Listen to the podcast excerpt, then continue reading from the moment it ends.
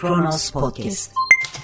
Ana Muhalefet Partisi Genel Başkanı'na alenen hakaret etmesine rağmen tutuklanmayan organize suç örgütü liderine hakaretten bir vatandaşın tutuklanabildiği ülke Türkiye.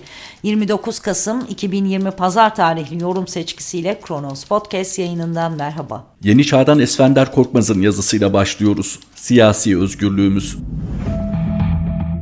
Ön seçim yoluyla halkın siyasi tercihleri yönetime yansımazsa iktidar partileri devleti kendi malları gibi görür. Gerçekte demokrasilerde halk siyasi iktidarları devleti geçici yönetsin diye seçer. Devleti kendi malı gibi gören siyasi partiler devlet imkanlarını seçimlerde kullanmaktan çekinmezler. Geriye bakarsak Demokraside kan kaybımıza ben dahil lider sultasına yeteri kadar tepki gösterememiş bütün siyasilerin günahı var. Siyasi partilerde lider vesayetine rağmen halkın demokrasi talebi olabilirdi. Demokrasi talebi için önce halkın demokrasi kültürü olmalıdır. Demokrasi bilinci gelişmişse, kültürel altyapı oluşmuşsa halk demokrasiyi lider sultasından, din istismarcılarından, demagoglardan korur. Türkiye'de başta siyasi iktidar sonra CHP'de layıklık de tartışılabilir dedikleri gün demokrasi yeni bir yara aldı. Zira layık anlayış yoksa Türkiye gibi ülkelerde demokrasinin en büyük düşmanı biat kültürü ağır basar. Biat kültürü sonradan din tacirlerinin insanları sömürmek ve kullanmak için geliştirdikleri bir kültürdür. Dünyada bu kötü mirasla siyasiler devlete ve yönetime hakim olabilmiş kendi ülkesinde bürokrasi çetesi ve Hitler'in SS'lerine benzer güvenlik örgütleri oluşturmuş ve aynı yolla dünya nimetlerine daha kolay ve daha çok sahip olabilmiştir. Biat kültürü kültürü insanın insana sömürmesi için bir düzenek bir tuzaktır. Tarihte ve bugün dini siyasi bir tuzak olarak kullananlar insanların manevi duygularını istismar ederek siyasette popülizm yaparak sonuca gidiyorlar. İslam'ı siyasi alanda kullananlar demokrasinin İslam'a aykırı olduğunu söylerler. Özet olarak siyasi özgürlüğümüz demokrasi talep etmekten geçer. Demokrasinin yanlışları olabilir. Ne var ki bu yanlışlar da yine demokrasi içinde ve zamanla sistem tarafından düzeltilir. Esfender Korkmaz'ın satırlarını aktardığımız yeni çağdan sonra bir gündeyiz. Yakup Kepenek hukukta reformdan önce diyor. Hukukta reformun hangi ölçüye göre yapılacağı çok açıktır. İnsanlığın yüzyıllar boyu kazanımlarıyla süzülüp gelen ve Türkiye'nin de imzacısı olduğu uluslararası sözleşmelerde yer alan ve ülkemizde tam olarak uygulanmayan ilke ve kurallar. Bunlar da özetle tüm yurttaşların hukuk karşısında eşit ve adil bir yargılama hakkı olduğu, yargının bağımsızlığı ve tarafsızlığı ve suçluluğu kesinleşinceye dek herkesin suçsuz sayılması. Eğer hukuk reformu yapılacaksa önce bu ilkelerin ülkemizdeki durumu özgürce tartışılabilmeli. Cezaya dönüşen uzun tutukluluk uygulamasına son verilmelidir. Oysa böyle olmuyor. Bunun yerine hukukun temel evrensel ilkeleri sabah akşam çiğneniyor.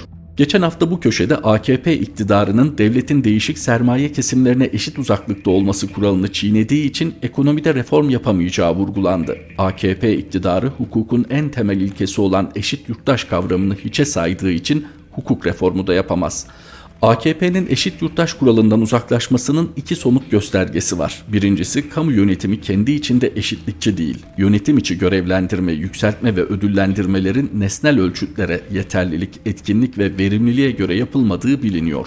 Yönetimin iç işleyişinde yandaş personelin kayrılması hem yetenek ve becerinin dışlanmasına yol açıyor hem de kurumsal deneyim ve birikimin kesintiye uğramasına, kurumsal aklın yok olmasına yol açıyor. İkincisi kamuda işe almalarda acımasız bir ayrımcılık yapılıyor. AKP iktidarı kamuya personel alınmasında yapılan üstelik ücret toplayarak yaptığı yazılı sınavların sonuçlarını neredeyse tümüyle hiçe sayıyor. Personel seçiminde mülakat ya da yüz yüze görüşme yöntemini kullanıyor. Tamamıyla öznel bir tutumla yazılı sınavda başarılı olanların hakkı yeniyor, kimi zaman da yazılıda birinci olan mülakatta sonuncu yapılıyor.'' Her iki durumda da kişinin onca emek ve eğitimden sonra elde ettiği mesleğini yapmasının engellenmesi gerçekten çok yönlü yıkımdır. Uygulama kamu kurumlarında yarattığı yıkımlara ek olarak rüşvet ve yolsuzluklara da açık olduğu için toplumsal zararı büyük oluyor. Gerek personel seçimi uygulamasıyla gerekse kurum içi kayırmalarıyla AKP iktidarı denilebilir ki bu türden içsel hukuksuzluklarla aslında sakattır. Eğer hukuk reformu yapılacaksa öncelikle bu iki iç hastalık düzeltilmelidir. Yine bir ilk adım olarak görevine son verilen ve suçlu olduğu kanıtlanmayan, başta barış için imza atan bilim insanları olmak üzere tüm kamu çalışanları bir an önce görevlerine çağrılmalıdır. Böylece öncelikle yüz binlerin yaşamını çalmaktan vazgeçmelisiniz. Çünkü başıma geldiği için çok iyi bilirim, çalınan yaşamların geri gelmesi hiç kolay olmuyor. Kısaca özetlenen uygulamalarınız ortadayken hukuk reformu mu dediniz? Güldürmeyin. Yakup Kepene'nin satırlarına aktardığımız bir günden Agos'a geçiyoruz. İktidar cephesinde tuhaf işler. Yetvart Danzikya'nın yazısı. Cumhurbaşkanı Erdoğan'ın geçen hafta sarf ettiği ekonomide ve hukukta reform yapacağız sözleri bu manzara içinde şimdiden berhava olmuş durumda. Arınç bu sözler üzerine bir televizyon kanalına çıkmış, Demirtaş ve Kavala'nın hapisliğinin haksızlığından dem vurmuş. Demirtaş'ın kitaplarını da överek Kürt sorununa değinmişti. Açıklamalar Erdoğan'ın sözlerinin üzerine gelince kimi zihinlerde acaba hava değişiyor mu soruları uyandıysa da Erdoğan'ın arınçı rencide eden sözleri bu zayıf havanın çok çabuk dağılmasına yol açtı. Erdoğan ayrıca Kavala'yı bir kez daha kameralar önünde suçladı. Dolayısıyla iktidar cephesinde hukuk dışı uygulamalar açısından değişen bir şey yoktu. Peki Arınç o sözleri niye sarf etmişti? Kimse bilmiyor. Erdoğan'ın sert açıklamaları sonrası Bülent Arınç Cumhurbaşkanlığı Yüksek İstişare Kurulu'ndan istifa etti ama AKP üyesi olarak siyasi hayatını sürdürüyor. Bu arada Kürt meselesiyle ilgili olarak mevcut iktidar çizgisinin dışında sözler söyleyen eski AKP milletvekili İhsan Arslan'ın da parti tarafından disiplin kuruluna sevk edildiğini hatırlatalım. Tabloya kabaca baktığımızda mevcut gidişatın devam edeceği anlaşılıyor. Cumhurbaşkanı Erdoğan da zaten MHP ile yürütülen ittifaktan memnun olduğunu söyledi. Aynı günlerde organize suç örgütü lideri olmak suçlamasıyla yargılanarak hüküm giyen ve bu yıl tahliye edilen Alaaddin Çakıcı, CHP lideri Kemal Kılıçdaroğlu'nu tehdit etti. CHP tepki verdi ve yapılan açıklamalara bakılırsa bu sözler hakkında soruşturma başlatıldı. Ancak bu durum iktidar tarafından neredeyse anlayışla karşı karşılandı. Bu da siyasi ve hukuki açıdan ne halde olduğumuzun net bir göstergesi oldu. İş bununla da kalmadı. MHP lideri Bahçeli Çakıcı'yı destekleyen açıklamalar yaptı. Burada hiç şüphesiz en ürpertici durum bu tehditler karşısında AKP'nin suskun kalması. Tüm bu olup bitenler bize şunu gösteriyor. Erdoğan iktidarda kalmak için milliyetçi güçlerle ittifak kurdukça ve onlara alan açtıkça bu alan hızla dolduruluyor ve siyasal alan tehditler üzerinden şekillenmeye başlıyor. Bahçeli'nin Arınç'ı eleştirirken işin içine Arınç'ın atalarının soyunu katması da bu çerçevede not edilmeli. Bu elbette AKP'nin siyasi olarak güçsüzleşmeye başlamasıyla ilgili bir durum. 2015'ten itibaren AKP ve Erdoğan oy kaybettikçe bu kaybı MHP'nin oylarıyla telafi etme yoluna gitti. Böylece hem milliyetçiliğe hem de İslamcılığa alan açıldı. Kürt meselesinde baskı politikaları benimsenirken dışarıda yayılmacı bir çizgi benimsendi ve bu politikalara Ayasofya'nın camiye çevrilmesi, Kıbrıs'ta Maraş'ın ziyarete açılması, Azerbaycan'a asker gönderilmesi, savaşın teşvik edilmesi gibi hamleler eklendi. Böylece Erdoğan ve AKP kendilerini başka türlüsünü yapamayacaklarını düşündükleri bir döngüye soktu. İçeride baskı politikalarıyla toplum cender altına alınıyor, bilinçli olarak yükseltilen milliyetçilikle ana muhalefet sindiriliyor. Ufukta seçim de olmadığından bu politikalar iktidara gayet sonuç verici gibi görünüyor. Bu tablo içinde Erdoğan için tek mesele Avrupa Birliği'nin muhtemel yaptırımları ve Amerika Birleşik Devletleri'nde yeni Biden yönetiminin Erdoğan'a Trump kadar anlayışla yaklaşmaması ihtimali. Zaten geçen hafta dile getirilen reform sözleri de bu çevreler nezdinde zaman kazanma hamlesi bir nevi. Ancak reform vaatleriyle mesaj gönderilen çevreler sözlerden çok icraatı dikkate alacaklarını şimdiden söylüyorlar. Kaldı ki ekonomi konusunda faiz artırımıyla gelen adımlar da sadece 1-2 günü kurtardı. Dolar yeniden yükselişe geçti.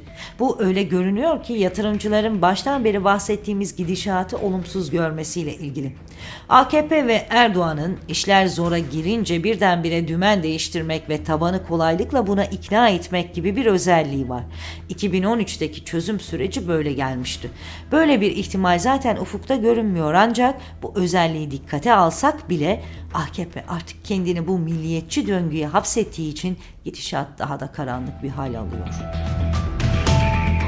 Yetvart Danzikyan'ın satırlarıydı. Ağustos'tan sonra evrenseldeyiz. Vedat İlbeyoğlu da ittifak halindeki iki partiyi ele alıyor. Matruşka AKP'nin içinde MHP, MHP'nin içinde AKP.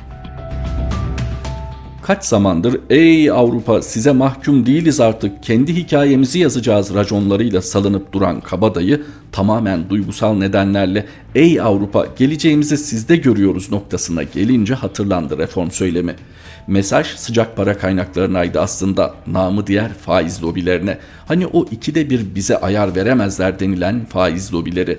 Sermaye gelsin diye öngörülen ayarların adı da hukuk reformu oluyordu işte. Sonrası malum. Özgül ağırlığı çoktan sıfırlanmış ve Davutoğlu ve Babacan gibi evden kaçmasın bir köşede kalsın diye mahdumuna vekillik kendisine de istişare maaşı bağlanan Arınç'ın açıklaması reformun içeriğine dair bir nevi erken doğum yaptırttı. Ben adım gibi biliyorum ki Sayın Cumhurbaşkanımız da adalet istiyor diyen Arınç benim adıma konuşma fitne ateşi yakma şeklinde yanıtlandı.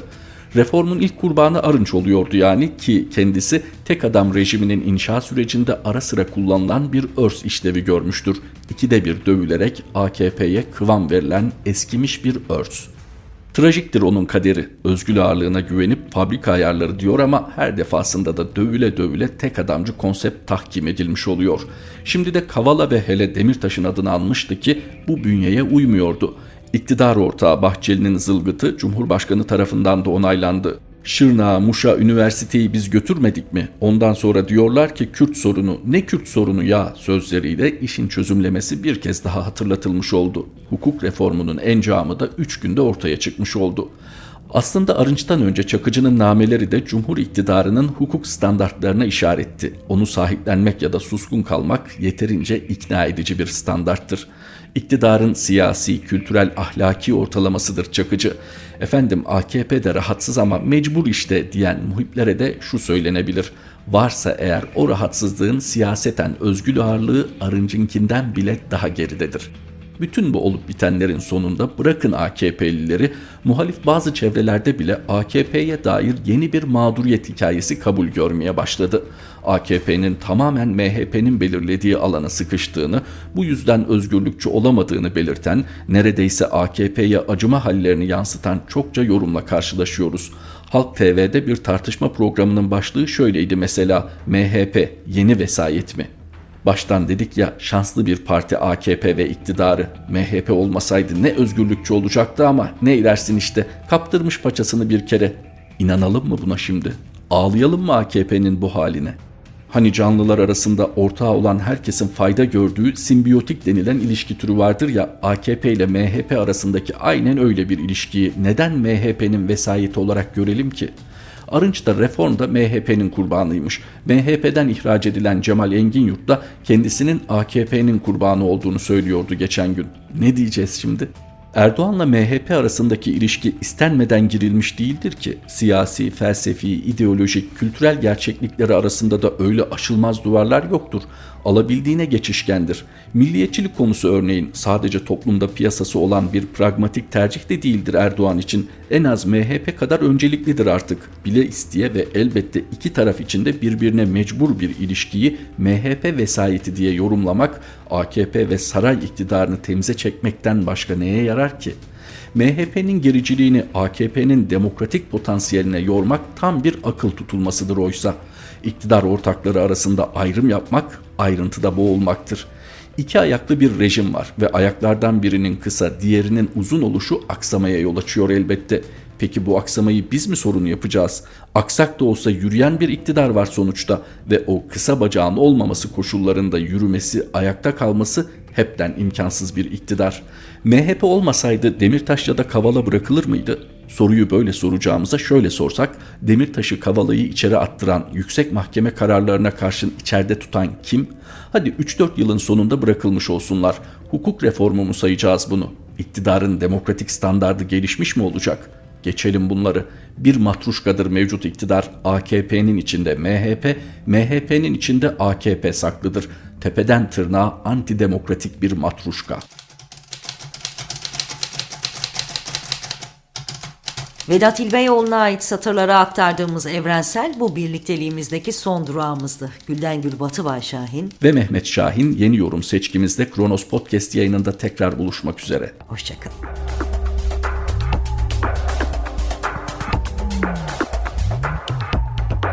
Kronos Podcast